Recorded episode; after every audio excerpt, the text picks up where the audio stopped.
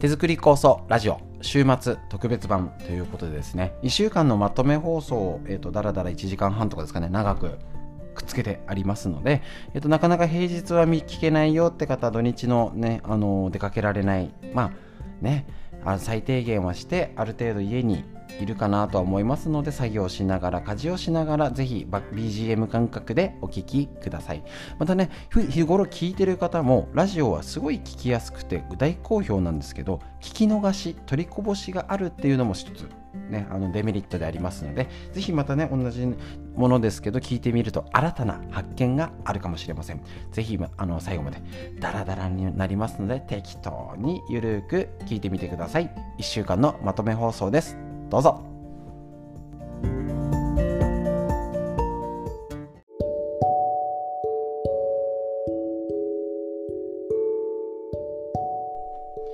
はい、えっと、別に、別撮りしております。急遽ですね。えー、っと、週末特別版の全体のする前に、ちょっと気になったことがあったので、こちら、えー、と、お知らせしたいと思います。うちの子供の中学生の保険だより、こちらの、えっ、ー、と、一文というか一部ですね。こちらの内容を紹介したいと思います。つまり、中学生向けの記事ってことです。保険だよりですね。読みますね。生活習慣病予防のため、日々の生活を見直そう。生活習慣病リスクのある生活、思い当たる人はいないかな甘いものやスナック菓子をよく食べる。脂っこいものが好き。野菜が嫌い。朝食を食べない。早食い、ながら食いを良くする。夜更かしをして水分不足である。あまり運動をしない。ストレスが溜まってる。そんな人いないかなって、これ中学生への記事です。もうね、もうびっくりしない方もいるんですけど、もう結構言われてて長いですけど、こういうレベルなんです。小、中学生ですよ。健康的な成長生活習慣を定着させるのに次の3つの柱が大切です。食事、3食決まった時間に好き嫌いせずよく噛んで食べよう。睡眠、特に寝る前のスマホ使用を控え早寝早起きを心がけよう。運動、体をこまめに動かしてストレスも上手に解消しよう。これが中学生向けの保険だよりの記事です。もうあれですよえ、びっくりって思った方はちょっと遅いかも。もう多分こういうことを危険性だったり気をつけなきゃなのねってもうお子さんお孫ちゃんはもうなってるってことなんですよ。意識ありました？てか俺俺ね40過ぎてますけどうちらの代ぐらいまでは多分ないんですよ。そんなに。で、えっと、言っちゃえばアトピーとかえーと、花粉症の走りになるのかな？その親はだ大体うち親が24年生まれで70歳過ぎてまして段階の世代の最後の方かな。要はそれぐらいの時って高度経済成長で花粉症も増えて鍵っ子とかありましたよね。出た時です、ね、周りの畑とかね農家が減ってねサラリーマンが増えてっていう時はこんなこと子供がっていう。考えられないのが今普通にあるってことです。これあの特別気をつけてくださいね中学生だからじゃないしれっとあるんですよ記事が。そういうことなんです。そういう社会の変化子供の置かれてる環境っていうのをもううちの子に限ってって言葉があるような感じは一切通用しないってことなんですね。だから、えっと、手作り酵素だったり立ち位置って変わってくるはずなんですよ。そういう目線なかなかないですよね。たあのー、今パパママ共働きで男女平等です。ママも夜勤があったり帰りが遅い。パパの方が送り迎えができるなんてうちも結構ありますしね。ありますよね。まあもう今日ママいないからってうち普通です。で例えば逆にパパが帰りが9時過ぎちゃうからパパが帰ってきたらお風呂入れてもくれてるの。そんなうちもあります。だから生活習慣あの保育園児とかで10時11時に寝るのがもうザラ。9時に寝るって言ったらびっくりされますよ。もちろん気をつけてるうちは気をつけ全員ってわけじゃないですけどね。逆に上の子が中学高校生あのうちうちの子が育った環境、えーと、保育園児もここ例えば10年15年って言ったとしてももっと悪くなってます。何が？テレビゲームスマホで夜更かしのできる時間が増えちゃってますよね。上の子。でそれがだんだん下がってるから、えっと、うちの子が保育園の時はおね年が離れたお兄ちゃんお姉ちゃんが高校生とかだから夜更かししてる。一緒になって夜更かししてる。兄弟がねいっぱいいるうちでね。しょうがないよね。高校生じゃだって早く寝ないじゃん。そうじゃないんですよ。もう小学校小学生からあの週末は夜更かしだったり中学生もね遅いんですよ。低年齢化してるのはあの子育てしてる実感としてこの10年15年の変化としてあります。子供が置かれてた環境特にこのコロナになってもっと運動不足引きこもり良くないよねって言ってたのがみんなそうなんですもん。部活したくてもできない。思うようにできない。ですね。あのうちの子なんか一番あの学校帰りで遊んで友達と出かけてお泊まり会してっていうのがゼロですからね。またあの上の子なんかねあのディズニー行きたいって言ってたのが行けなくなっちゃったりやめようかってなっちゃったりスキー教室がなしになったり。ただでさえ悪い状況ですからそれを知った上で親として周りの大人として何ができるか。多分考えるべき時になるし今考えとかなくてこれ5年10年後に出たり今問題になってますよね。子供の、えーと、ヘルパンギーナとかあの手足口病とかかな。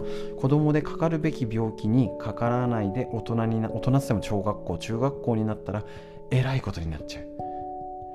微生物体のねあの腸内環境や常在菌の勢力図、ね、周りの勢力図が変わってきてるんだから体の中例えば漬物とかそういう取り方見直した方がいい時に来ております。腸内環境をいかによくできるか。ですね。もうこれに尽きると思います。こういう勉強をこれからもしていきましょう。ということでちょっとね急で急でしたけど、えーと、子供のちょうど保険頼りの記事見てうお写メ写真撮ろうみたいな メモして、えーと読ませていただきましたもう全然特別な感じじゃなく書いてありますこういう時代今の時代を見ましょうということですいません。えっ、ー、と、1週間のまとめ放送始まります。どうぞ。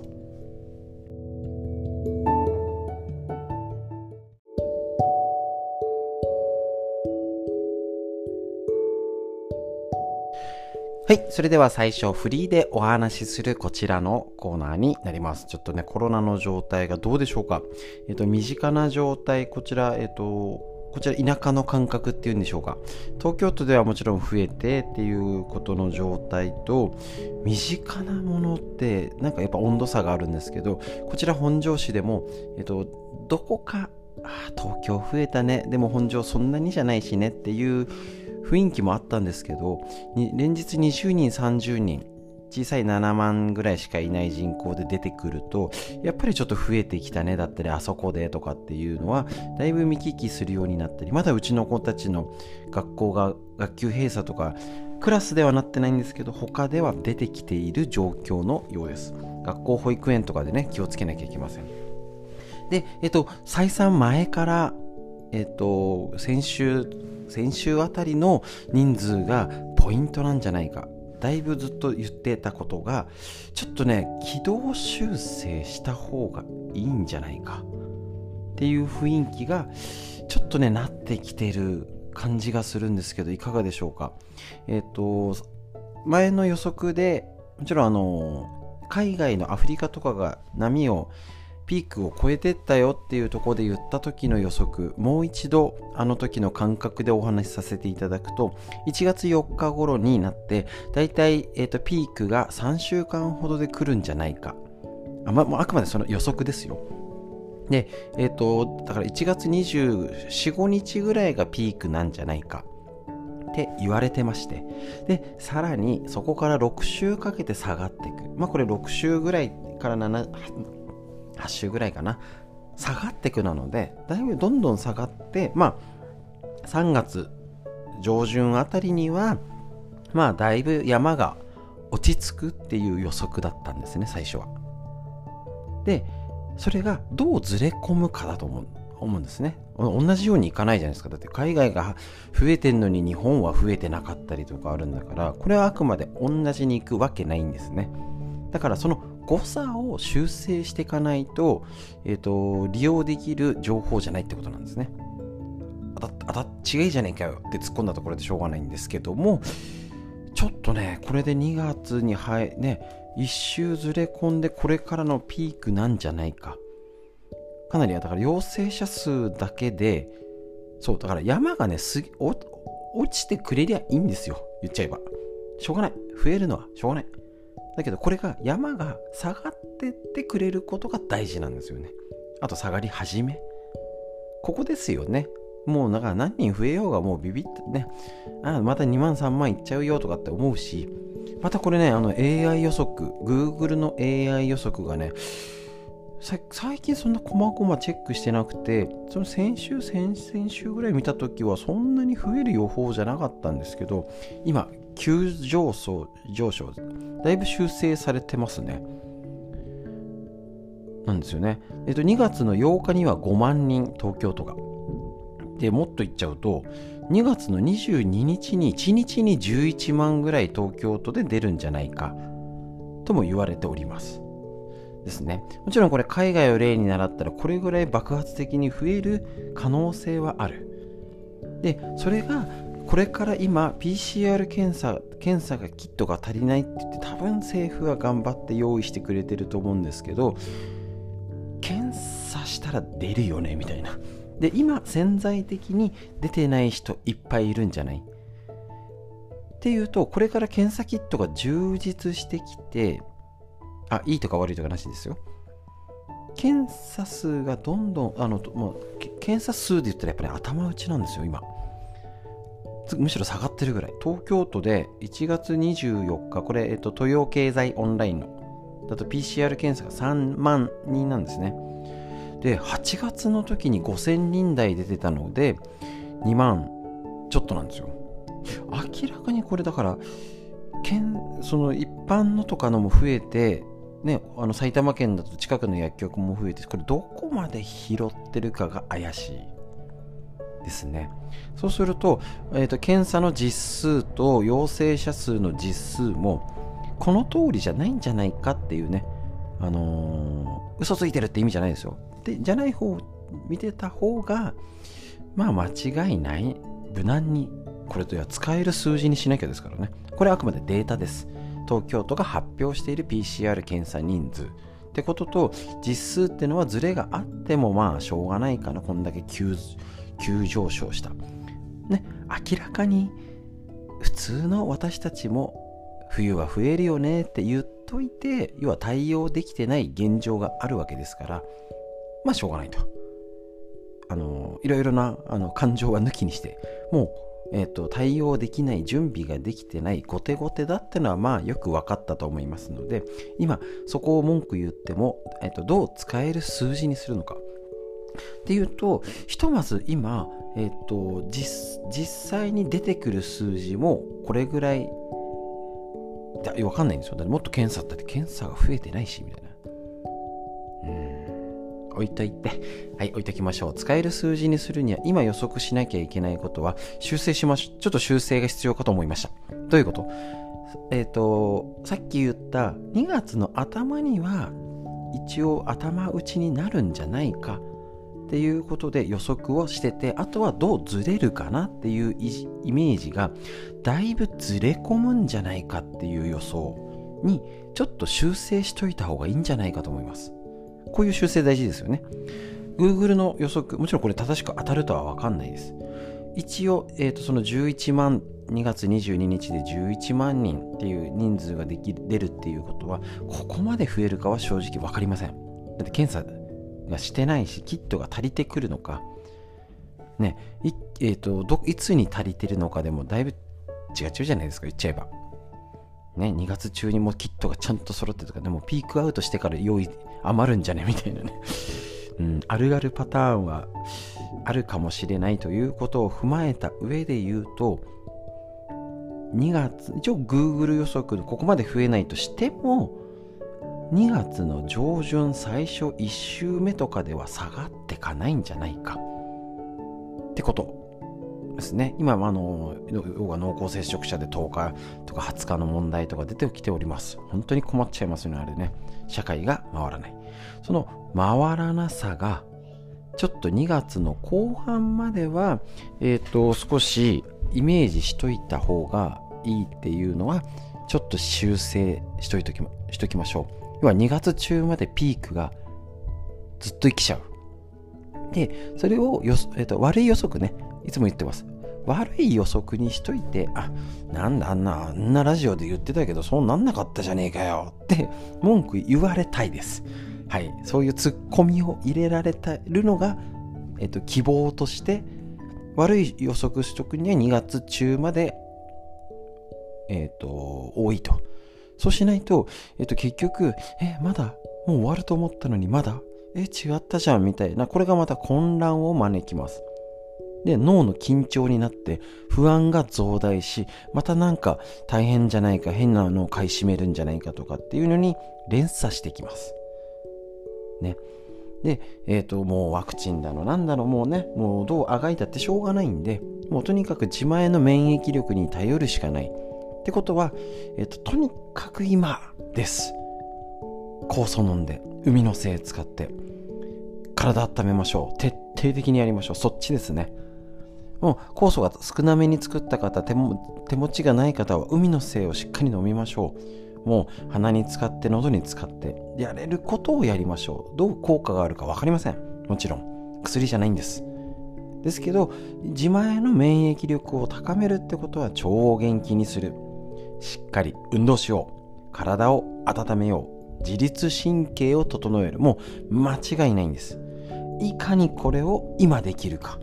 勝負時です。ですね。でこれをしとけば絶対次につながります。だから今だと思います。ね、で、では頑張っといて、それって絶対損にならないし、ああ、心配して損したねって言って、でも普段の病気の対策にもなったからよかったねってことにして、今、しっかり気をつけましょう。2月いっぱい、ここキーポイントになります。ぜひそれを家族で共有したり、なんかちょっと伸びそうって思っとこっか。ね、備蓄とかもね、2週間とかは最低用意したりとか、やれることやっといてとか、えー、どうでおそっちの子供が出たらどうする？こうだったらどうしようね？話をしといてやれることやりましょう結構勝負時だと思いましたでそんなに2月中までなかったじゃん。ってなることを願って、えーと笑顔で日々生活して準備していきましょう。フリーのお話。以上です。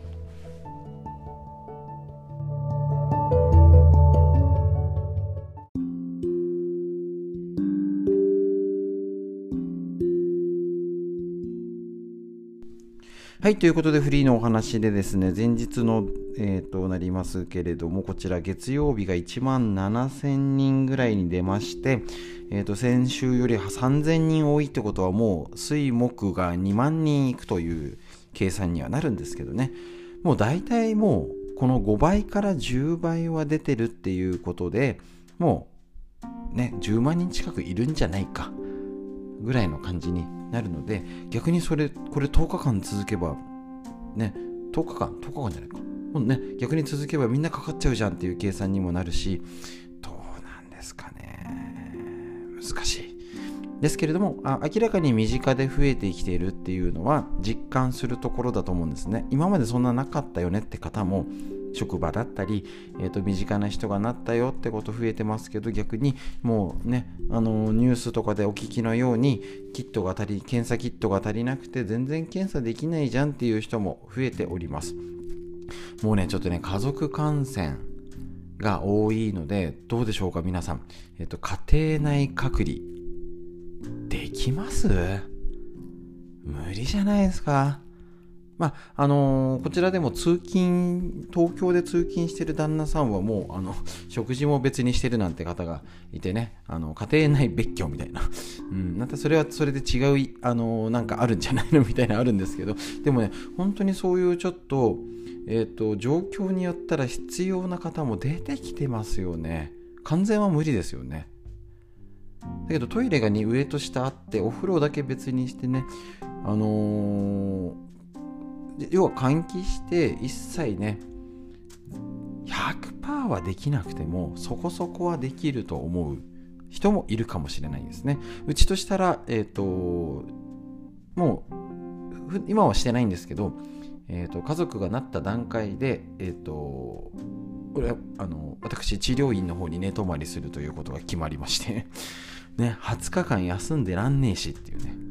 なんだそのルールはってあるんですけど一応ある程度この周遊仕事をしている衣装はそういうある程度の決められた範囲のことをしないとね成り立たなくなっちゃうんで。ね、そういう話ってしました、ね、こうになった場合ただあの学級閉鎖になっただけだと子供がねえーと、すぐにっていうことにはならないねあの濃厚接触者にならないとならないんですけど定義がもうよくわからない極端に言うとほとんど濃厚接触者の定義が2年間変わってないっていうツッコミはもちろんたくさんあるんですけれどもやっぱり社会生活を送る上ではねこういうことが決められた通りに守るとかしないと立ち行かなくなっちゃうんですね。気分はもう風邪じゃん。ね。別にかかった方がいいんじゃないって思ってます。個人的な見解。ね、それ人それぞれいろんな思いがあると思います。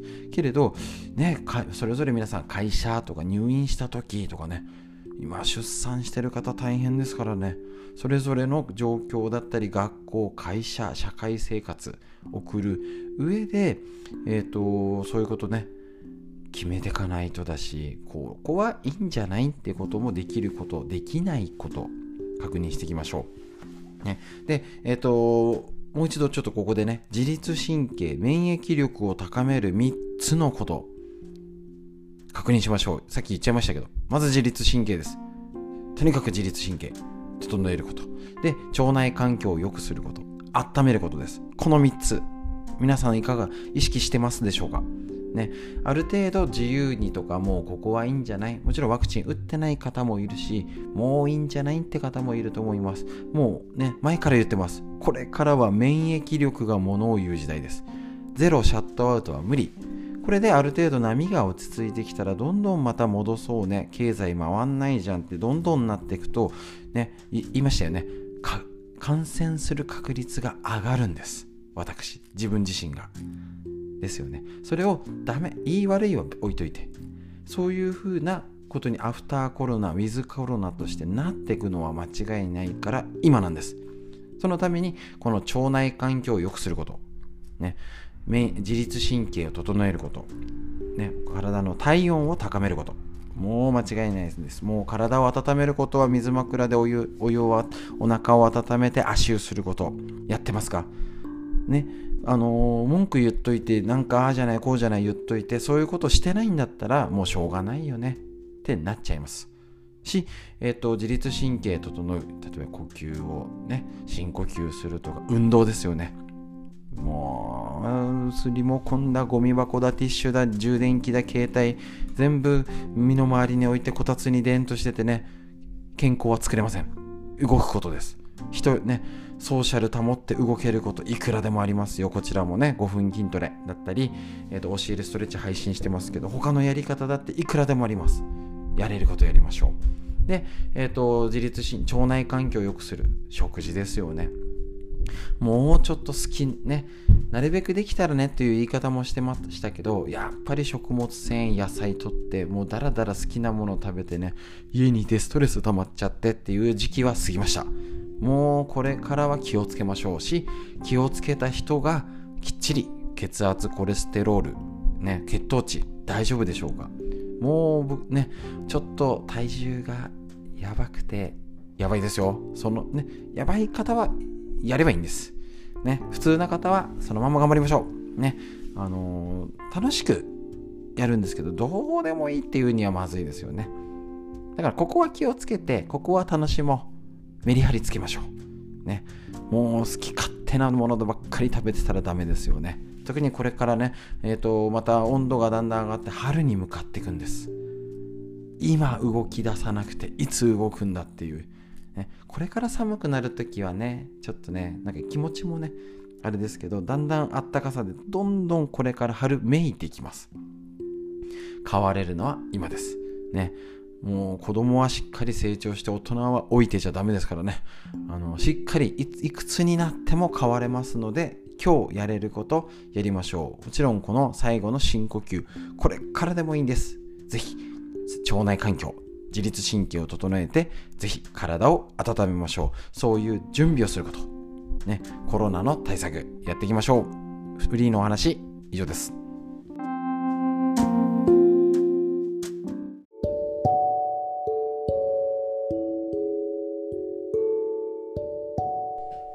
はい、えーと、こちらフリーでお話しするこちらのコーナー、コロナについてですね、えーと、なんだか今ね、大変な感じにまたなってきてね、緊急事態宣言がなんたら嫌ですね、もう出すなと。飲食とかね、もう閉めたって、そこにしかお金いってないじゃないですか。他だって大変ですからね。にもうもうまた同じやり方とかねいろいろ突っ込みしたくなるんですけどでそこはねえっ、ー、と文句だけ言ってても変わりませんしどうしようもなんないんで、えっ、ー、と冷静に状況を確認しましょう。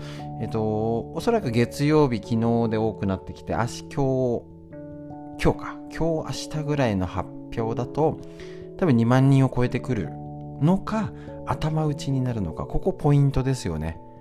長期化するんじゃないかって予測がやっぱりテレビでも聞こえるようになってきました。当然だと思います、ね、私のど素人が予測してたってそう思うしまたね下がる理由がわからないんで日本は。急に下がってああよかったねってなるかもしれませんがなんかねこの右肩上がりの時のこのやもしれのこの雰囲気なんかなんでしょう。嫌な感じ？嫌ですね。身近でもねだんだんあの友達がなんていうの増えてきてると思います。そうに身近になると急に温度差温度がね緊張感変わってきますのでね、もう誰とでもなる誰でもなるなと思って構えておきましょう。ただ気になる数字として病床使用率が増えていく中で、えーと、若者が中心でコロナは感染してほぼほぼ症状が無症状だったり軽症で済む。もちろん熱は出るけどまあまあそこまでじゃない人がほとんど。安心してください。大丈夫です。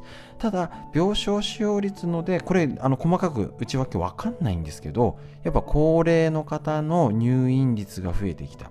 要は多分ね、分母が増えて、家庭内感染が今特に多いですので、多分おじいちゃんおばあちゃんに移ってなんていう例が増えてるんじゃないでしょうか。皆さんもね、もうね、しょうがなく見てる方もいると思うんですけど、えっ、ー、と、そういう家族間での行き来っていうのを今はやめたり、うちもちょっとね、あの、母親と接触しないようにしてるんですけど、やっぱりなるべくね、もちろん食事は持ってのほかっていう状態でね、今だけですから、この波が落ち着いてきたらね、またどんどん通常モードに戻ってきます。ね、なので、えーと、どんどんこれからねあの多分薬が出てきたりもう普通に病院行って薬で対処するってだんだんなってきます。ね、今年かな。来年かな。おそらくねだんだん一こここのこの今年で随分流れが変わってきてただ怖いもうシャットアウトじゃなくどんどんもうだって立ち行かないですから。このまんまでいって。で対処法も変わってないっていうね。だからいい加減これで変えよう。まあね今の日本の体制っていうのがよく分かりましたので、えーと、自分で守るしかない。こういうことですね。あのー、わ言い悪いじゃなくて事実を受け止めてねあの、飲食店しかお金いかないというねこの後またねだったら一人国民にねあの10万配って2週間みんな休もうって方がすっきりすると思うんですけどね。で昔あの学校辞めあんなね大して出てない時に休校にしたじゃないですか。だからあれを活かせばいいんですよね。あんな長くしないで2週間ってやめとけば。俺その時言ってたんですけどね。来て来てる来てる人には。なんでありがたいんだけどなぜこの長いのみたいな。先週今週2週間学校を止めたらよかったのにな。後の祭りです。ね考えてもしょうがないです。はい、私がもしトップだったら今2週間止めましょうってねやってました。そのねもうこの冬に増えるっていう準備をしてなかったんですかねまあ準備してたとしたらあの明らかに、えーと、想定してた準備が機能してないってことになりますので。で、えっ、と、そんなこと言っててもしょうがない。超元気にすることを手作り酵素ね。どうでしょうか？酵素を飲む量。増えたり減ったり寒いからあんまり増やせないって方もいるかもしれません無理にね飲むのも良くないですけど乾燥してるのでかえってちびちびちょこちょこ基本薄めて置いとくってあんまり良くないんですけどある程度の期間温度が低い時だったら上手に臨機応変にしましょう。基本はあの薄めてその場で飲み切る。ですね。が基本なんですけど、えーと、今の時期ねであとお湯で割ったりあの熱湯じゃダメです。40度ぐらいのもう手が突っ込める温度。本当にぬるま湯だったら薄められるのでぬるま湯で飲むぐらいですね。あの熱いお湯入れちゃダメです。酵素が活性を失っちゃいます。で、えーと、腸を元気にする方法ですね。あのどうでしょうか？ねえーと、食物繊維の多い食事とってますでしょうか？ねいろいろ、えーと、腸内環境を保つのに前腸のお話ししてました。ちょっと簡単に紹介すると,、えー、とビフィズス菌とかと要はで手作り酵素や発酵食品とってこれって実は10%なんですよ体でいうと影響が、ね、だから少なくていいって意味じゃないですよえーと、腸内環境を良好に保つための要素のパーセンテージです。10%が、えーと、手作り酵素や発酵食品。で、40%が食物繊維。これ酵素にも入ってるから。要はこれは50%でカバーできる。野菜、果物、キノコ類、いろいろ入ってますよね。素晴らしい。ね、で、手作り酵素がカバーできる分、残りの50%が運動習慣残念そうなんですよ。だから手作り酵素ね、もちろんとってもね野菜果物植物の力ってとっても大事にはなるんですけれどもえっ、ー、とこちら酵素だけ飲んでてずっと座ったっきりじゃダメってことですもちろんあのあの病気療養中とか、えーと、体を回復させるため、えーともうね、結構年齢でっていうんで動けない方もいると思いますだから少しでも手先足先マッサージして血流良くするとかえ、ー、と、足湯。なかなかできないんですけど、お湯枕でお腹温めるとか、手よくするとか、そういう血流を良くすること、体の中を動かす。おそらくこれ東洋医学では気の流れとか言ったと思うんですけど、中を循環させるってこと、目を向けましょう。体が大丈夫な方は、え、ー、と、人と会わないようにして一人で歩いたりとか、階段昇降したり、ね、雑巾がけしたり何、何でもありますよ。やれることありますからね、無料でね。いっぱいありますよ。やるか、やらないかです。やらなかったらどんどんね、ね楽ですもん。いい加減になっちゃいますので、ぜひぜひこの時に腸内環境に関わる50%、酵素を元気にするための50%の運動、やってみてください。こちら、えっ、ー、と、LINE だったり、えっ、ー、と、教えるストレッチ、いろいろ届いてる方は、それやっとけば十分 OK ですので、酵素がしっかり働ける体づくり OK ですので、このまま続けていきましょう。ここで差が出ますよ。これからは一切受けコロナウイルス入れないじゃなくて上手に付き合っていく時にのステージに変わってきます、えーと、ここからが免疫力がものを言う時になりますのでぜひぜひ体作りをしっかりケアしていきましょうかといってね変に頑張りすぎないで気楽にゆったり続ければ大丈夫。のんびり続けてやっていきましょう。フリーの話以上です。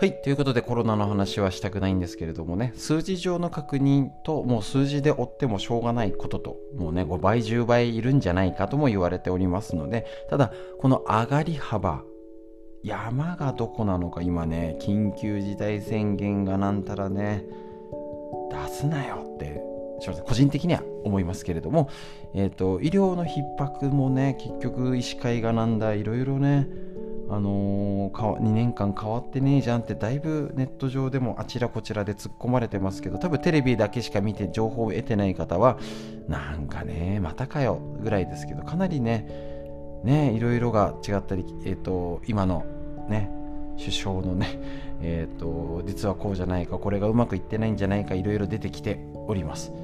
いろいろ文句は言いたいんですけどこちらで文句言ってもしょうがないですしね有益な前向きな笑顔になれる情報をこちらねお届けしたいと思っておりますのでね。ぜひぜひ、えーと、楽しいことを話していきましょう。ただ情報としたら楽しくないこと。確認する。すいません、えっと、これ前日録音しておりまして、まだ、えっと、最新版としてのね、あの、水曜日の、昨日のね、水曜日の最新版の、えっと、感染者数出てないんですけど、今日、明日ですよね。昨日、今日っていうのかな？水木金ぐらいのが、また2万人超えてくるのか。あ、あのー、ある程度止まった状態。だただあの検査しきれてない。だいぶねあの検査数も公表されてる以外が相当あるんでもう実態がわからない。なので山の頂上は正直わからないと思うんですよ。ただある程度でもう検査公式な検査数は結局伸びてないんでどっかで上げ止まりしてところで多分それが今の段階だとだらだら結構伸びるのかある程度でシューンってなっていくのかここの見定めを私たちはすべきかなと思います。ああまたこんだけ増えたなっていうので一喜一憂してももうしょうがないってことなんですね。だからもう2万3万ってこう出てきちゃってもしょうがないしあのそんなに数字が出てなくても2万3万出てるんじゃないかぐらいなことが起きると思いますし、えっと、流行のその数字よりもどうしても遅れて、ね、重症化の人がで、まあ、そんな増えてないんでね。そこ安心していきましょう。こんだけ出てて重症化が少ない。これは紛れもない事実。ですのでそこはね少し不安材料が減ったところではあります。もうただの風邪以下。ぐらいの感じですよね、本当これだとね、うん、毎年のインフルエンザの方がどれだけ人が亡くなったり重症してんじゃいっていうことがあります。ただもちろん一応言われてるのが、えー、と病気の方とか何かそれで重症だったり大変なこと後遺症だったりって方新型っていうことでまだ薬が完全じゃない状態においては最低限の注意は必要です。その意識を持った上でで今はその社会生活ですね。やっぱり学校とやっぱ遅れてずれて増えたりとかしてくると思うのでまだうちの子たちの学校ではなってないんですけれども、え、ー、と、あ、あの、学級閉鎖は出てきてます。けど、上の子が学級閉鎖でも下の子は行っていいとかね、よくわからない生徒だったり、濃厚接触者はほぼないって言われちゃうと、うん、ないんだ。しか言いようがないんでね。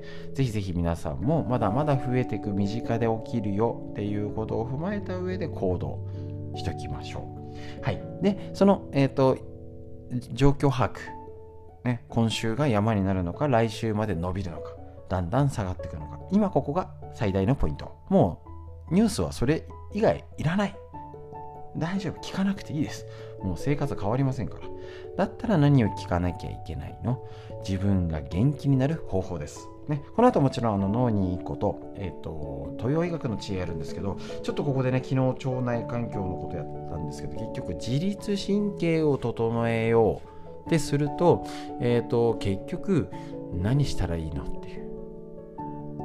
のを、えーと、分かりづらいのでサクッとだけ言います。もうこういうことをどんどんお伝えしてきますもんね。嫌な話したってしょうがない。ね。政府の文句言ったって変わりません。はい。えーとサクッと簡単に言います。自律神経が乱れる原因。よく自律神経っていうとなんかただ生活がとかね、なんか、えっと、ストレスでって思うんですけど、基本的にストレスっていうのは精神的なストレスだけじゃないよっていうのを頭に入れておきましょう。それだけ今日確認しますね。そうするとどういうこと？えっ、と、医学心理学において、心と体、身体的なストレスと環境的なストレスこれをストレスなんですね。だから、えーと、4種類あるんですね。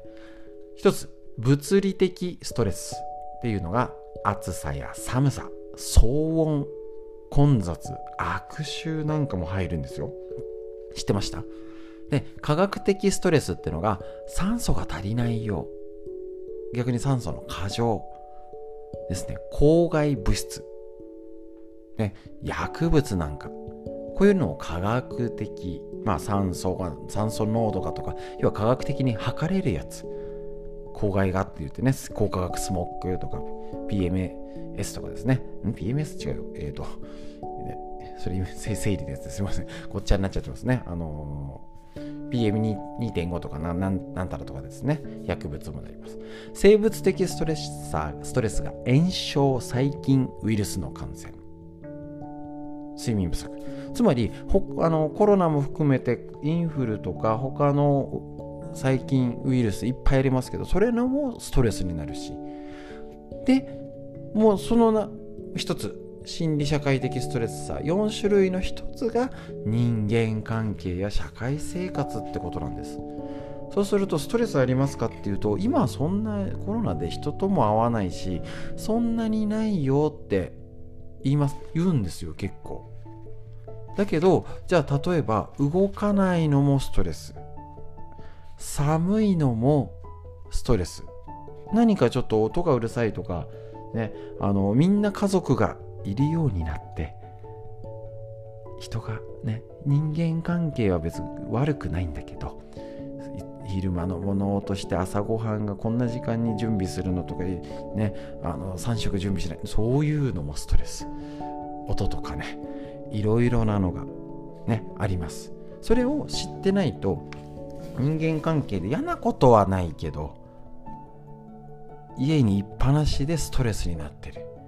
つまり知らない間にストレスを感じてて体の機能が落ちて腸内環境のバランスとか呼吸が乱れてとか自律神経夜眠れなくて何にもしてないのに疲れちゃってねってよく言うんですようちに治療に来る方も。違うんです。何にもしてないの内訳が違うよってことです。ここねぜひ意識して生活してみてください、ね、とにかくまずはあのーコロナで嫌なこと人と会わない全てがねちょっとなんか買い物行ってぶつかっただけでなんか悪いことしてるみたいな感じになっちゃってるじゃないですか。なのでひとまずストレスが何かなってこともそうだし逆に何が楽しいかなねあのーこのドラマ見て楽しいなとか本読んで楽しいな。自分にとって楽しいこと自分にとって苦痛なことをちょっと整理してみてください。でまたこれ例えばノートに書き留めてみたりっていうとワークになりまして、えー、と今の自分が分かります。ね家族が意外とストレスだったりやっぱり人と会わないのがストレスだったり発散できないのもストレスですよね。買い物行ったおしゃべりしたぺちゃくちゃぺちゃくちゃ女性は特にそうですし男性なんかね、あのー、飲んで一杯引っ掛けようあれが最高なコミュニケーションだったんです。グルーミングですね。それができない何々ができない代わりのことができるようにする必要になってくると思います。是非こんなね建設的な前を向けること。これからどんどんお伝えしていきますのでお願いします。フリーの話以上です。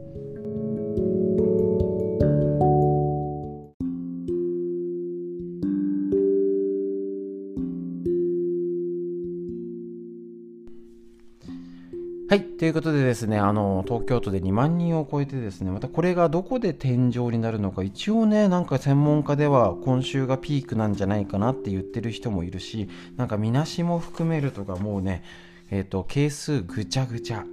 だから、あの、数字が出てる以上にももっと出てるかもしんないし、いや、ピーク過ぎたよって言ってももうなんか限界、天井見たよって言っても、もう検査体制がおかしいので、ちょっとねあの気をつけなきゃいけないかなと思います。特に本庄市も増えてきて昨日68人とかだったんですかね。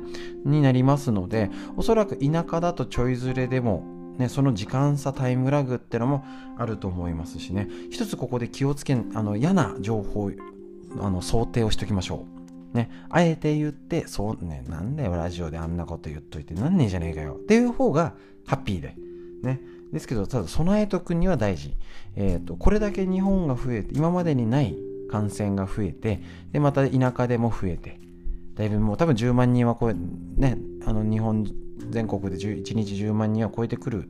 ね、海外から見たら、今までがそうだったわけで、あのー、ね、なんで日本はっていうとこと、なんで下がったのも全然分かってない分析できてるんですなんかちょっと情報が届いてた届いてないだけだったらいいんですけどよくわからないで下がる、ね、よくわからないで増える、ね、が今までありましたので結局そこは読めない。にしても、えーと、少し一つ長期化するんじゃないかなっていうこのオミクロンのやつが。っていうことを少し想定しておきましょう。で、えーと、やっぱり海外に比べて下がったら OK になるんですけどなんでっていうとこんなに日本で一気に流行ったの要は海外並みに流行ったのは今回初めてです。ね。えーと、夏の時だって1日5000人でした。で今2万人ですよね。単純に4倍増えてる。っていうと4倍あのオミクロンウイルスがいるってことですね。で身近になる方も増えてきたですね。そうすると何が起こるかっていうと国内での変異があるんですよね。そうなんですよ。ただ流行して下がったねっていうのがあの日本の国内でも前あったんですよね。だけど大した変異じゃなく終わったんですけど、えーと、要は今のウイルス株がいっぱいはびこれていっぱいいてよーしえっ、ー、とたあのエンエンジョイライフみたいなねことをしてると変異が起きるんですよ。どんどん子孫残して増やしてるわけですよね。コピーの、えーと、ズレがあったりとかして変異が日本国内で起きるかもしれないしもちろん海外からのがね、ステルスオミクロンってまた横文字にして嫌になっちゃいますよね。そういうのがまた入ってきてさらなる感染があるかもしれないので一つ、ね、予想としたら海外みたいにポーンって上がってポーンって下がっちゃう。ね、あの一気に感染したら普通は波は一気に下がるのでちゃんちゃん2月の末にはあすごい減ったねってだいぶ減ってきたねってなるのをまず願う一つ。とこのまんまなんか高い状態を維持してなんかよくわからない状態で毎日1万2万ずっと出続けてるよねっていう状態になる。こと。かなりこのオミクロンの株でだいぶ広がることも一つ、えーと、いい点もあるしそういう変異が起きやすい長期化する。ね、まだ、えーと寒さがねあったかくなる時期だったらよかったかもしれないんですけどちょっとねあったかくはなりつつ乾燥がしてっていうとに今月まだ怪しいですよね。そうすると3月いっぱいぐらいだったり波の下は4月に食い込むんじゃないかっていうことも十分予想しながらいきましょう。今までで言ったらね3月中ぐらいまで要はん？ゴールデンウィークってことはなかったですもんね。2月3月ややっぱそこそこいたよねって時もあったんですよ。それを踏まえて言うともしかしたらこれが2月丸々こんな状態が続くもしくはもっと増える、まあ、ちょっと検査がね怪しいんでこれ以上の数5万1日5万人10万人東京がってことはないと思います。今の状態なら。ただみなしも増えたりとかするとまた分かんないんですけど、えー、とそういう多くなる予想をぜひ頭に入れておきましょう。嫌ですよ。嫌なんですよ。なってほしくない。だけどそれをしておかないとやっぱりあの家族の健康だったり経済的なこといろんなことがままた悪くなるっていう見込みもしなきゃですし、えーと、必要なあの準備ですね。家族のまたね家族が逆に移ったりとかってする確率も上がったり会社のどうしようねお孫ちゃん見たりどうしようねっていうのももうすぐ住めばこれで山がピークして下がっていくならもう今我慢しときゃいいんですよ。ね、もう慣れてますし、もうこなれたもんです。買い物だってね、まとめ買いってみんな慣れてまって上手になりましたよね。だから、一時住めばいいじゃん。で、住むのか、長期化すると本当に病院にかかれない。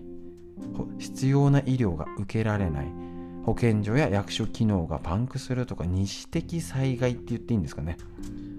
ね、会社もどうなんかぐちゃぐちゃになったりとかっていうことをそれは長期化するだろうって目でちゃんとあるのか、ね、もう過ぎ過ぎ過ぎれば待つでしょう。だってもう風邪ねコロナ自体は感染してもほぼ軽症ですので問題ないんです。大丈夫です。もうただの風邪と思いましょう。ただ一部の場合ね良くないことがあったりとかするから気をつけたりとか薬がちゃんとないよってのがあってで、えっと、悪い想定でいくとやっぱりそういうことに日本の政府後手後手の対応だっていうのは頑張ってる方頑張ってると思うんです。本当にね。あの今保健所とか大変ですからね。関係各所の方ね。医療機関の方本当に大変な思いをされてると思います。ただ、えっと、システムとして機能するものがあんまり期待できないっていう状況はあると思いますので自分のことは自分で守るしかない。だからこそやっぱり何度も言う今こそ免疫力腸内環境を整えるですね。こういうことをしっかりやる良くする。っていうことをいかにできるかっていう意識を持って実践している人がちゃんと救われるんじゃないかなと思っております。ね、体冷やしてませんか？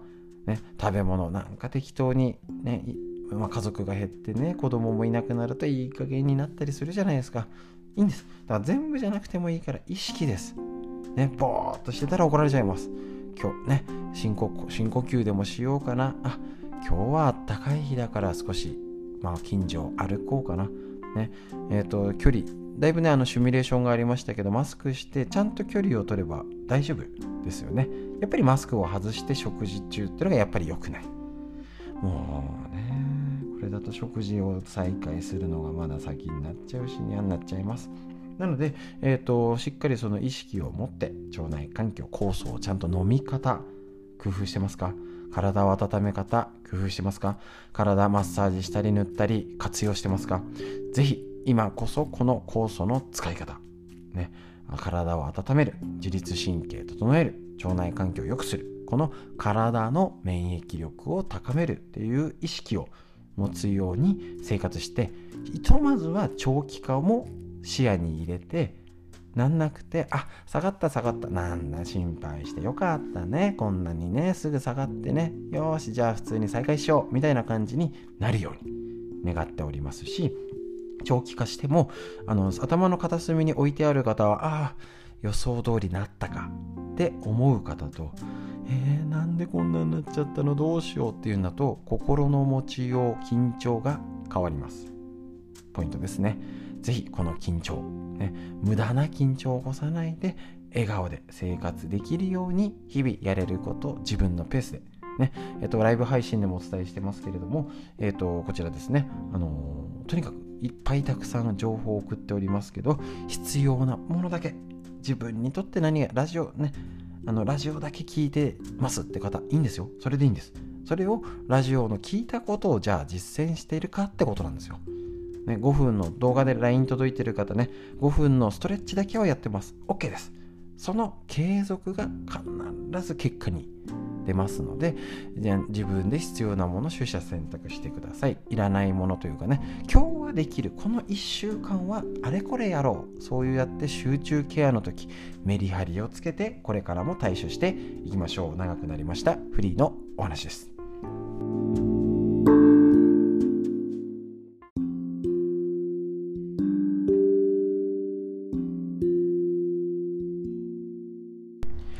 はい。それでは続いて、脳にいいこと辞典。え、ー、と、認知症予防の第一人者が教える、白沢拓司先生監修のこちら、本当に聞くことだけを集めました。脳に聞くこと、大人も子供もチェックしましょう。で、こんなね、コロナがまだこんな心配続くのって時こそ、脳を元気にする方法を実践していきましょう。先週に引き続きまして、食事から脳を元気にする方法を紹介していきます。で、低 GI 値やりましたね。今回、えっ、ー、と、ちょっとね、手作りジュースっていうのも酵素飲んでる人いらないんで、飛ばします。一口30回噛めば脳が生き生き。咀嚼、噛むことが脳を活性化させるよってことですね。食事中に簡単にできる脳トレがあります。かなるほどね。これはよく噛むこと。ね、よく噛むと脳にいいってよく聞きますよね。近年、咀嚼に噛むこと認知機能を保つ働きがあることが明らかになりました。神奈川県歯科大学で行われた咀嚼と脳の関係を調べた研究があります。それによると高齢者に2分間ガムを噛んでもらった。高齢者にガムっていうのもねちょっとイメージわかんないんですけどね。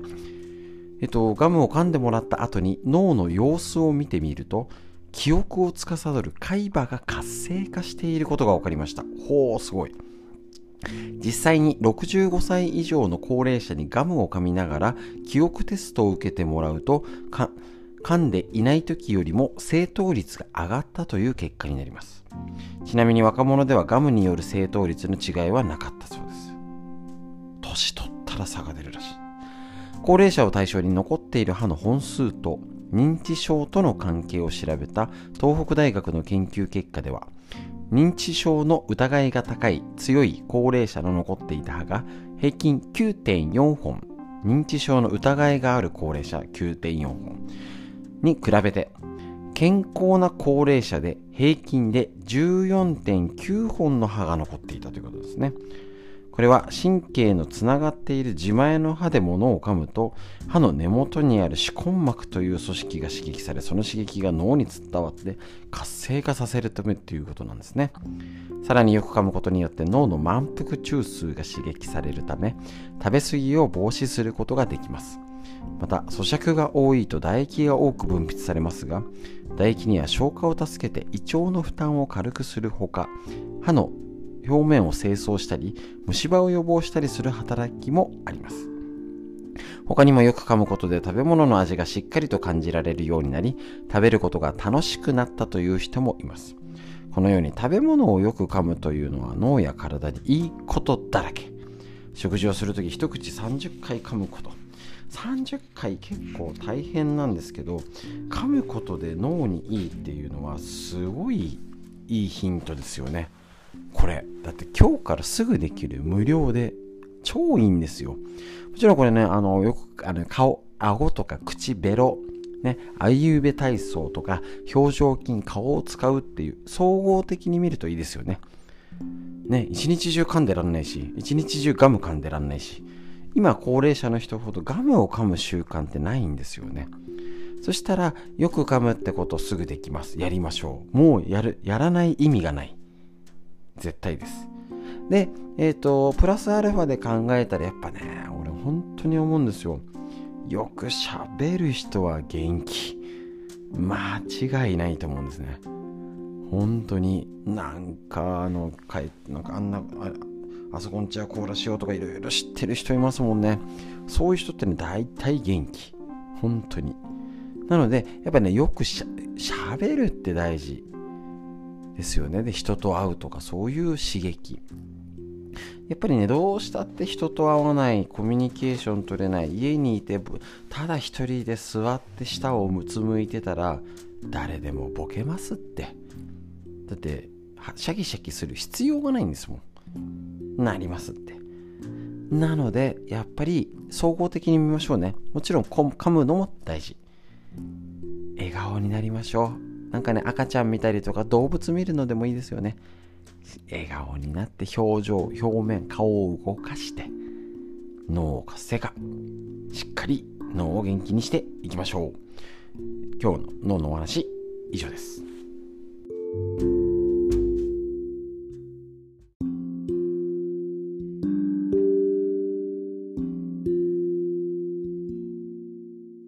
続いて脳にいいこと認知症予防の第一人者が教える脳にいいこと辞典。白沢拓司先生監修の本当に聞くことだけを集めました。こういう本ねもう実践すぐできる。よく噛む。すぐできる。ね。いろいろやりましたね。あの2日前の日記やりました。もう忘れてないですか。好きな音楽聴いたり腹式呼吸や手紙も書いたり。これ結局自律神経整えたり脳を元気にする大事ですからね。やるかやらないか。はい、今日のやつはですね、えーと、こちら前回ねよく噛むの続きまして噛み応えのある食材で脳の運動不足を解消。あそういう選択肢もありますよね。ついつい柔らかいもんばかり選んでないですか？一口に30回噛むといっても柔らかいものだとすぐに口の中から消えてしまいます。年を取るとつい柔らかいものばかりを選びがちですが意識して硬いものや噛み応えのある食材を食べましょう。これ、もちろん脳にいいこと、ね、ボケないためにの年取ったからじゃないですよ。働き盛りの40代、50代、気をつけましょう。また子供もね、肉を食べるならハンバーグではなくステーキを。魚介の中ではイカやタコなどが噛み応えたっぷりです。食物繊維の多いごぼうやレンコンなどの根菜類もおすすめです。完食にするならミックスナッツもいいでしょ。う同じ食材でも大きめに切ると噛む回数が増えます。または一口の量を少なくすることで食事全体を通しての噛む総数を多くする方法もあるんですよとね。これいいですね。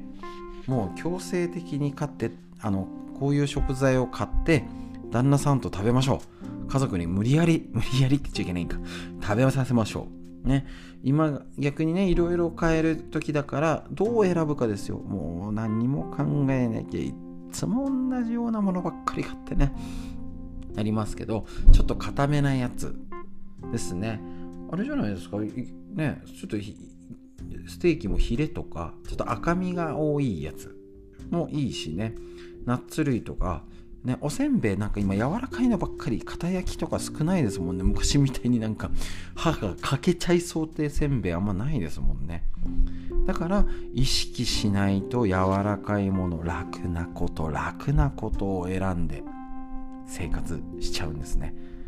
で楽楽がダメなんじゃなくてやっぱ意識です。ね。何でも楽。だからもう意識するのに慣れてる方は楽なんですよ。そこまで行くまでが大変なんです。だって芸能人で本当にいますよね。いや全然何もしてないんですで綺麗な人とか。めっちゃ水泳泳いだりあれしてる。いや全然大したことしてないんですよ。あれ嘘です。何が嘘っていうともうそういう普通の人がいや例えば今日のだってよく噛むとかたかがこれですよ。こんなことぐらい結構できないんですね。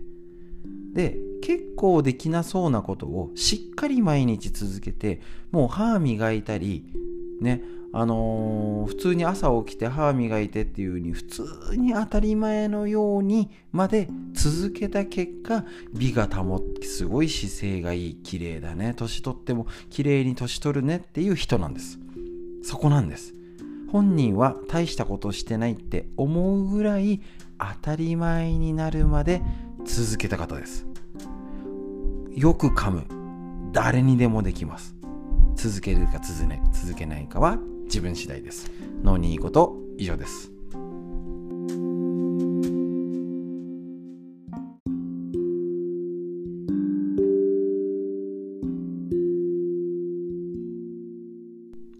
はい続いて脳にいいこと辞典こちら。認知症予防の第一人者が教えるこちらの本白沢拓司先生監修の「本当に聞くことだけを集めました」というね。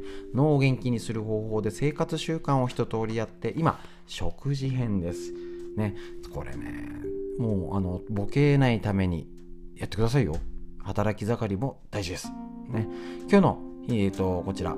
えーと、咀嚼食べることの、えーと、よく噛むってことが大事。噛み応えある食材っていうのを前回やりました。今回咀嚼を増やすヒントに口の中を健康に保つこと。なるほど。すぐできる。治療途中で中断したりしてる歯はありませんか？口の中の調子が悪いと長く噛んでいることができません。咀嚼力を落とさないようにするには口の中の健康を保つことが大切です。俺は虫歯あ歯医者さん嫌いなんですよね。で余計このコロナの時で控えようってしてる方多いと思います。歯磨きなどの普段の手入れはもちろんのこと。歯や噛み合わせに違和感を覚えたら早めに歯科の診療を受けましょう。自前の歯で噛む方が脳に刺激を与えやすいのでできるだけ歯を抜かずに済むよう半年に1回は歯科検診を受けるのもおすすめです。舌ベロの汚れ舌磨きってありますよね。下の汚れにも注意しましょう。失った歯には義歯を入れてメンテナンスを怠らないようにしましょうということで。こちらねえっ、ー、ととりあえず方法としてながら歯磨きテレビを見ながらとか本読みながらとかもうねだらだら磨いてください。どうせ家にあのお仕事で忙しい方はあれですけど家にいるんならねもうこれも運動ってしましょうよよくないですか？もう5分10分しちゃうんですよ今日からできるね、硬すぎない歯ブラシがいいみたいですね。歯茎を傷つけない。歯磨歯磨きのあてあとはしっかりうがいをしましょう。これであのうがいをしっかりした後酵素を飲んだり海のせいでうがいするって方もいますね。歯間ブラシ、デンタルフロスとかね、そういうのを使うっていうのも大事。で、えーと、舌磨きっていうのもね、これとっても大事で、えーと、どこだったっけな？これ本がどっかにあったんですけどね。舌磨きとってもいいんですよ。ベロの上を優しく磨く。のりのところですねこれのもとっても大事だしベロを動かすのも大事とにかく口周り動かしましょうねえっ、ー、とねガム噛んでらんないですからね。なのでぜひこれ、えーと、口を動かしてよく噛んでもうダラダラ歯磨きましょう。どうせ時間あるんですから。大丈夫。ダラダラ歯磨きましょう。もうそんなに人来ないし。家で、えーとやったものち。でちゃんとこれが脳にいいんだと理解してやりましょう。そこがポイントです。脳にいいこと。しっかり。もうもうすぐ今日からできることばっかりですね。前のやつやってますでしょうか。また後で聞きますよ。ぜひやってみてください。脳にいいこと以上です。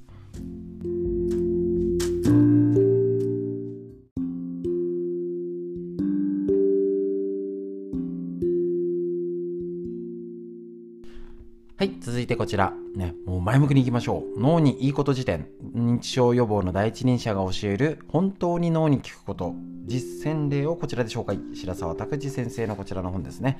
はい。えっ、ー、と、今日は油。ね、生活習慣から食事のことに、えっ、ー、と、油の使い方っていうので脳の見方にしましょう。油は悪者ではなかった。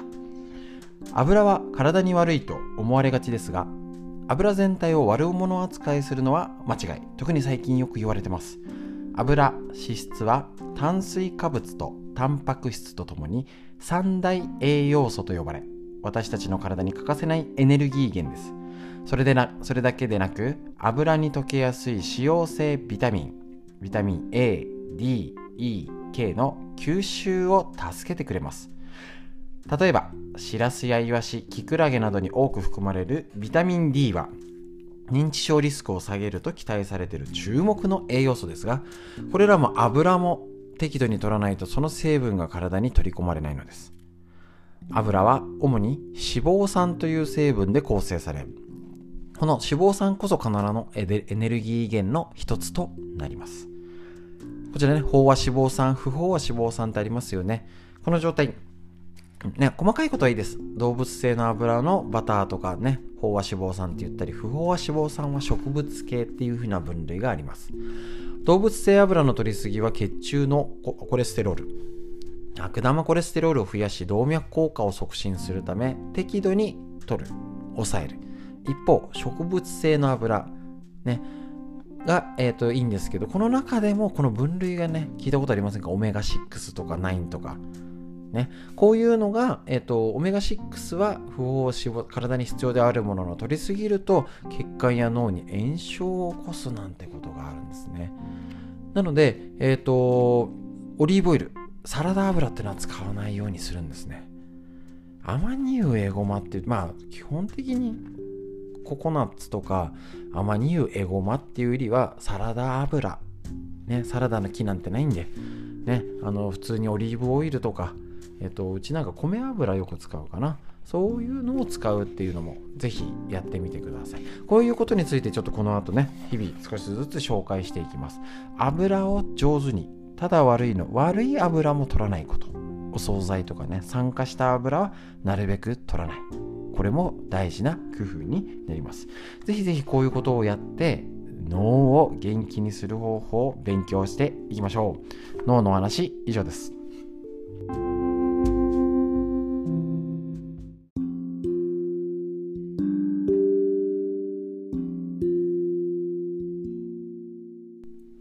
はい、続いて脳にいいこと。ついすいません。もうコロナの方が心配だとつい長くなってしまう。はい、こちら、認知症予防の第一人者が教える脳にいいこと辞典。本当に聞くことだけを集めましたという白沢拓司先生のこちら脳にいいこと辞典正当者。こちらよりね脳の実践方法もうあれやこれやれや理屈はいいんでもう今日できる実践。これを確認していきましょう。前回ね今食事編やっておりまして油を上手に使おうってのをやりました。どうでしょうかこちら。油の種類を知って食事に生かす。ぜひやってみましょう。油を上手に取り入れるには脂肪酸と油について知ることが必要です。大まかに分類するとこんな感じ。ちょっと難しそうな言葉が出てきてもスルーしましょう。大丈夫です。飽和脂肪酸なんてのもありましたよね。不飽和脂肪酸。構造の違いによってっていう状態ですね。適当でいいです。ね、油身固形なものって感じでいいですよ。はい。えっ、と、飽和脂肪酸は短鎖、中鎖、長鎖の3つに分かれます。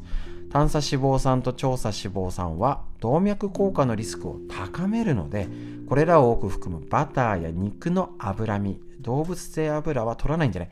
取りすぎないことが大切です。肉を食べるときは脂身が少ないヒレなどを選ぶといいでしょう。中鎖脂肪酸、ね、ココナッツオイル、ココナッツミルクですね。これは、えっ、ー、と、認知症の予防や改善に効果があるなんてことが分かってきた成分ですね。脳にはいいってことです。で、これが、えっ、ー、と、調査脂肪酸、ね、動脈硬化が高めるとかですね、牛豚の油気をつけて、肉の油は気をつけましょう。だけど肉のお肉は取った方がいいよねっていうことですね。不飽和脂肪酸って方やつ。積極的に取り入れたいのは青魚よく言いますよねこれオメガ3ってやつねえっ、ー、と青魚やアマニ油エゴマなどに含まれるよ。血管の炎症や血栓を抑え動脈硬化のリスクを下げて心臓疾患や脳梗塞を防いでくれます。取ろう。取りすぎは血管などの炎症ねあの気をつけてくださいね。でまたオメガ9が多いのがオリーブオイル。オメガ9オリーブオイルですね。菜種油とかですね。はい。がもう油にいいよ。血液中の悪玉コレステロールを減らします。まあこの辺いろいろ取りましょうって感じかな。これだけっていうよりはねアマニ油だけ使いましょうっていうよりね。だから青魚も取りながらオリーブオイルで調理するみたいなのがやりやすいと思います。ね。オメガ6は体に必要ですが、ね、サラダ油、コーン油、大豆油、ごま油、紅花油などは必要ですが、取りすぎると血管の炎症を起こすよ。で、最も避けたいのが心臓病や認知症のリスクを高めるとされるトランス脂肪酸。これはマーガリンですね。市販のスナック菓子に使われているショートニング。マーガリンとか使わないようにスナック菓子も減らしましょうって言うんですけど、子育てしてて無理ですねだから食べないのは無理だから減らすのはできると思いますいろいろおやつだってねあのー、まあ、昔どうなんですかね。俺なんかおばあちゃんの生活だったんで芋があのおかおかずだおやつだったりね昔しましたね。里芋とかね。芋とかがねもういつの時代だった話ですけどね。あのおやつにちょっとねあのこういうのを使わない料理っていうのもなんかあると思うんですよね。そっかお菓子お菓子はしょうがないけど他よくねあの例えばえっ、ー、と仰天チェンジとかでダイエットの番組でやっててあのちょっとね耳が痛い方あえて言わせていただきます私の世代から。えーと、子育て世代から言わせていただくと,、えーと、ともう大体3人に1人か2人もう半分以上の確率で小さい頃太っちゃった原因はおじいちゃんおばあちゃんがお菓子とかあげすぎてるんですねなんでしょうね。うちのおばあちゃんもそうでしたあのお腹すかしちゃかわいそうっていうか昔の時代は満足に食べることが幸せだったんですよね。その価値観と今の子供の価値観は違います。申し訳ないです。ね、その気持ちはありがたいんですけど大体おじいちゃんおばあちゃんが甘やかしてお菓子これ食べなあれあげなこれ食べなお腹空いてないかでブクブク太っちゃったケース。半分以上あるんじゃないですか。もうお決まりパターンってなってます。もうおデブちゃん街道の、えっと、一つの王道となるのが甘やかしおじいちゃんおばあちゃんです。たまにしか会えないんだったらいいですよ。だけど普段見てるよとか結構近くで見てる方気をつけてください。で逆に例えばあのー、ね子育て世代ってなかなかいい油って買えなかったりするんですよ。だから例えばお土産とかちょっとこれ使ってみてにかえって油をあげるっていいかもしれないですね。そういうプレゼントだとねだってまあ下手なもんあげたって喜ばないですからね。いっぱい何でもあるんで是非工夫して油取り方考えてみましょう。脳のためです。以上です。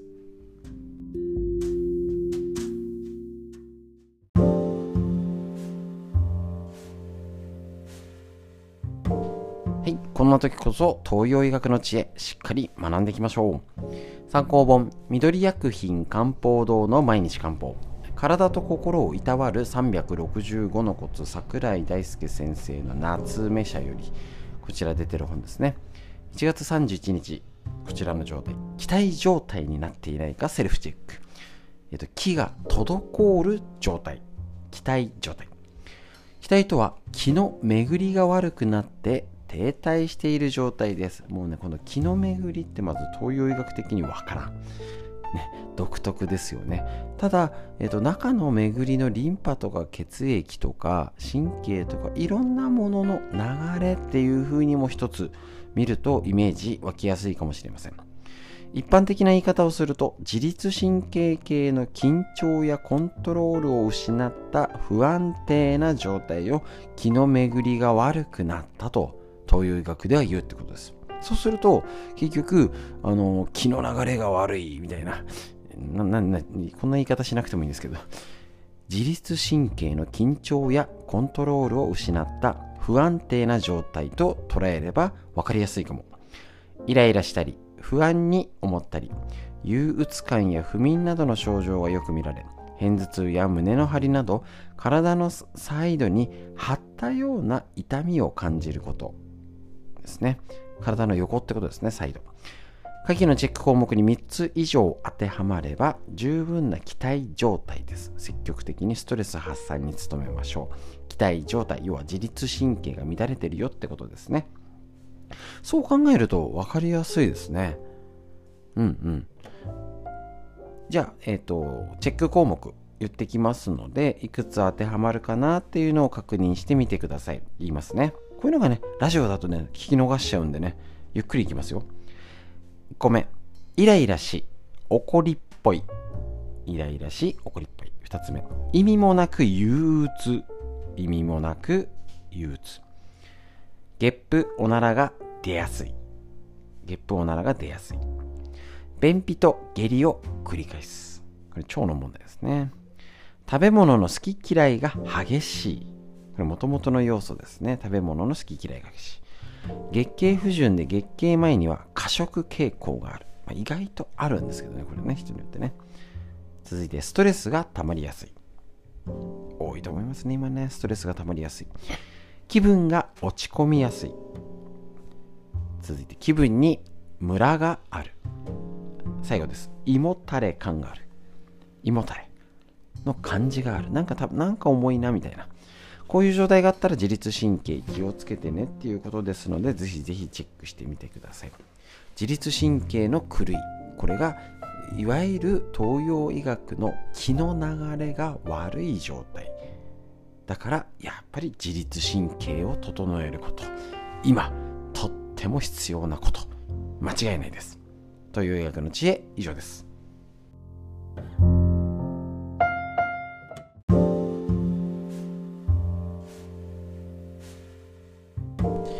はい、今日から2月になりまして、2月1日、こちら東洋医学の知恵ね、ぜひいいですしね、またすぐもう節分になりましてね、え、ー、と、また季節が変わってきるってことになりますのでね春の兆しがどんどんちらついてきますけど今こそ冬の対策また春のね花粉症とか春の調子悪い人今からの対策大事ですよ。今日のやつ2月1日冷えのぼせタイプの冷え性は動いて熱を作り出して足は冷たく頭は熱いという冷えのぼせタイプの冷え性の人は足が冷えるからといって温めたりのぼせるからと冷ましたりしては症状がさらに悪化して原因が複雑化するってことらしいんですね。ほう。もう一度言います。足は冷たく頭は熱いっていうのぼせの冷え。うんうん、適切な対策はお風呂の水をかき混ぜるように気や血を巡らして熱を均一にしてあげることです。具体的には滞った血流を巡らせるための運動や深呼吸などがおすすめです。公園や山など自然が多く空気が澄んでいるところを歩いたり深呼吸したりしてください。できるだけ階段を使う一駅歩くなど日々できることをおすすめです。でそうなんです。こういうタイプだとお風呂で要は全部温めちゃうと頭のぼせちゃうんです。お風呂ってのぼせるじゃないですか。こういう時こそ足湯だけ足だけ熱くする。ってことなんですよ。温度差作るってことです。要はお腹とか体冷えて頭のぼせてるんですよ。こういう時にね意外と足だけ冷やす。頭が遠い方がいいと思うんですよね。足だけ冷やす足湯だけする方が要は均一ならされる。だから意外やっぱねそういう意味があるんですよね。ただ温めりゃいいってもんじゃないんですよね。ぼーっとしてたら怒られちゃいます。ね、頭がのぼせるタイプほどかえって頭とか顔とかなんかここやるのいじくるのなんか嫌な感じする時もあると思うんですよ。だから一番遠い足をマッサージするとか足を温めるとか足を動かすとか。って方がかえって良かったりします。ですね。かといって急に全員が歩いたり動けないのでやっぱり深呼吸。とかお腹の芯横隔膜とかお腹の体操腸の体操とかをやるとかえってよかったりします。ね、のぼせてて熱がってっていうのはお腹とか他が冷えてないと頭だけのぼせるって感覚なりません。ですね。他との温度差が激しくなると舌が逆に熱すぎちゃってとかねなると差ができるので体を慣らすために熱を慣らすためにやってみましょう、ね。えーと、何でもぼーっとしてちゃダメです。意識して生活していきましょう。東洋医学の知恵。以上です。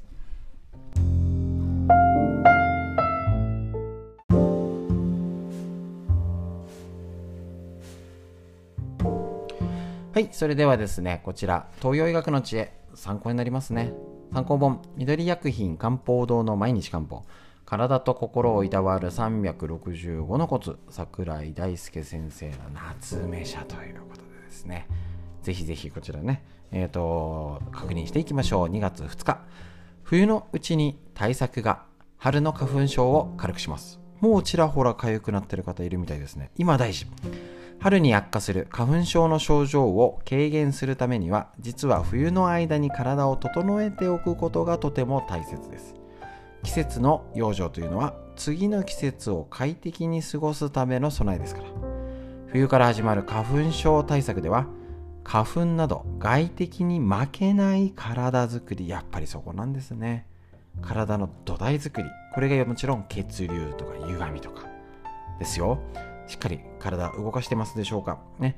外敵である邪気から身を守る防御の役割を果たすのは、体表を取り巻く液というバリアエネルギー、えーと、衛生、食品衛生の A、守る守衛さんの A に、えーと、気の流れ気、液ですね。花粉症の症状を軽減するには、この液を十分に体内に溜めて体を守る力を高めること。液を蓄えるのは一朝一夕にはできないので冬のうちから体質改善だから多分寒風摩擦とか皮膚表体表を取り巻く液これねあの常在菌じゃないかと私は思っておりますねなので、えーと、手作り酵素でお風呂に、ね、絞りかすみたいのでお風呂入るとか体表面を塗る肩周り肩で息をするとか呼吸器系って肩周りから腕につなげてえっ、と、ツボがあります。ぜひこれストレッチしたり、教えるストレッチでも何度も紹介してますね。呼吸器系を良くするとか。今のうちです。もう温めときましょう。絶対お腹の巡りなんです。お腹温めましょう。お腹温めましょう。お腹温めましょうってね、言いまし。もう今やっといたら絶対春が楽ですのでね。大体みんなひどくならないとね、なかなかしないんですけどね。ぜひ体を温めてしっかり酵素お腹の、ね、腸内環境お腹のやつマッサージもいいですしね酵素をお腹に塗ってっていうのをぜひぜひやってみてください。もう今やったもん勝ちですのでやってみましょう、えっと、花粉症対策今からということで東洋医学の知恵以上です。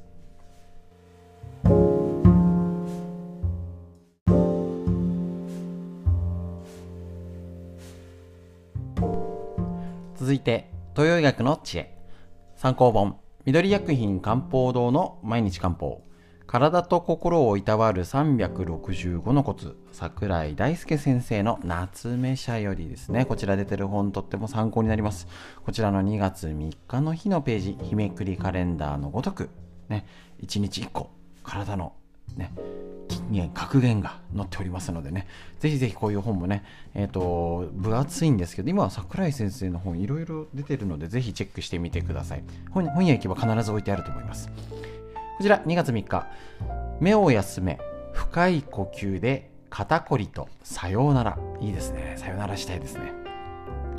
近年デスクワークをしている人の多くはパソコン作業が伴い朝から晩までモニターとにらめっこしているという状況も少なくないでしょう。特にコロナになってねリモートとかばっかりでねあれ出社しないから楽だなんてこと絶対ないですからね。うちで聞いてる限りだと大変になってる人の方が多い。パソコン作業では目への負担が大きく血血を多く消耗します。要は目が疲れてえっ、ー、と目も毛細血管の塊なのでね血を多く消耗するって東洋医学は考えます。すると血流の悪化に拍車がかかり肩の痛みにつながります。普段パソコン作業の多い人は家でのテレビやスマホそして本を読むなど目を使うことを減らすようにしましょう。またストレスが多い日は血の巡りが悪化することで血流が悪くなるのでまず深呼吸を。ストレスを吐き出すようにイメージして大きく深呼吸します。やっぱ深呼吸が大事なんですね。ねストレスを吐き出すようなイメージ、まあ、人によって違いますけどなんかうーん。あの野郎めたなんだかわかんないですけどね。イメージしてみましょう。ストレス。体内に空気の流れを作りしっかり巡らせましょう、ね、吸って出して気の流れ。結局多分東洋医学で言ったらいろいろな気エネルギーとか血血ね。気血水とか液とかあるのはね。巡りが良くなって深呼吸。空気の流れ液体の流れだと思うんですね。微生物の流れだと思います。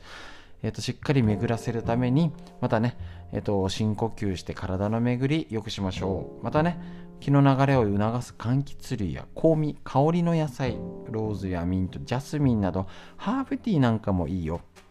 こういうねプチ情報も東洋医学でもねさらにね食事のっていうのでとってもいいと思いますのでぜひぜひやってみてください。ということで、えーと、こちら東洋医学の知恵ぜひ、えーとね、肩こり、さよならできるようにね、目の疲れ、パソコン、今ね、スマホでもなりますのでね、ぜひぜひね、えっと、巡り良くして体を元気にしていきましょう。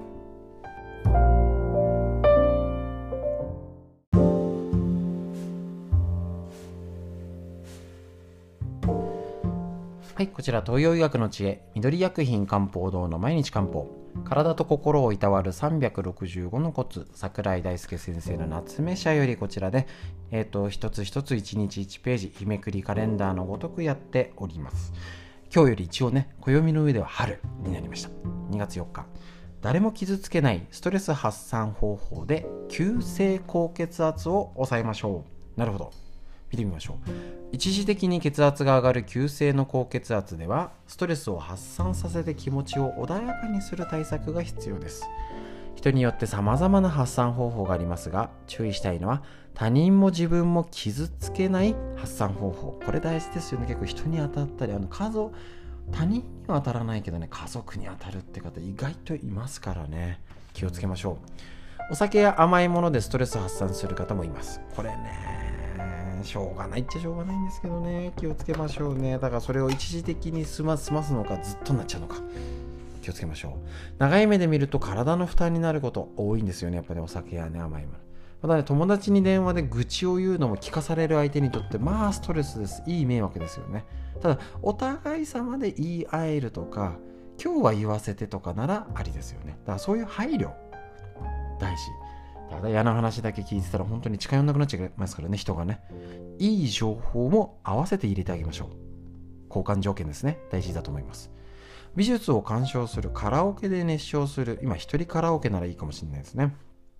何でもいいので他人も自分も傷つけないストレス発散方法を一つでも多く見つけてください。そうですね。一種類じゃなくていくつかですね。今あの私自身もちょっと体を動かしたりとかしてるんですけどやっぱりね合う合わないありますもんね。なんか あの娘もあのダイエットだっつって体動かすっつってね動い一緒に走ったりとかしてるんですけれどもやっぱりね動くと気持ちいいんですよ私自身。サッカーやってて。やっぱねサッカーしたいんですけど今ちょっとできなくて集まれないんでやってないんですけどやっぱ動かしたいなってあるんですけど動かすと苦痛の人もいるので自分に合ったものを見つけましょう。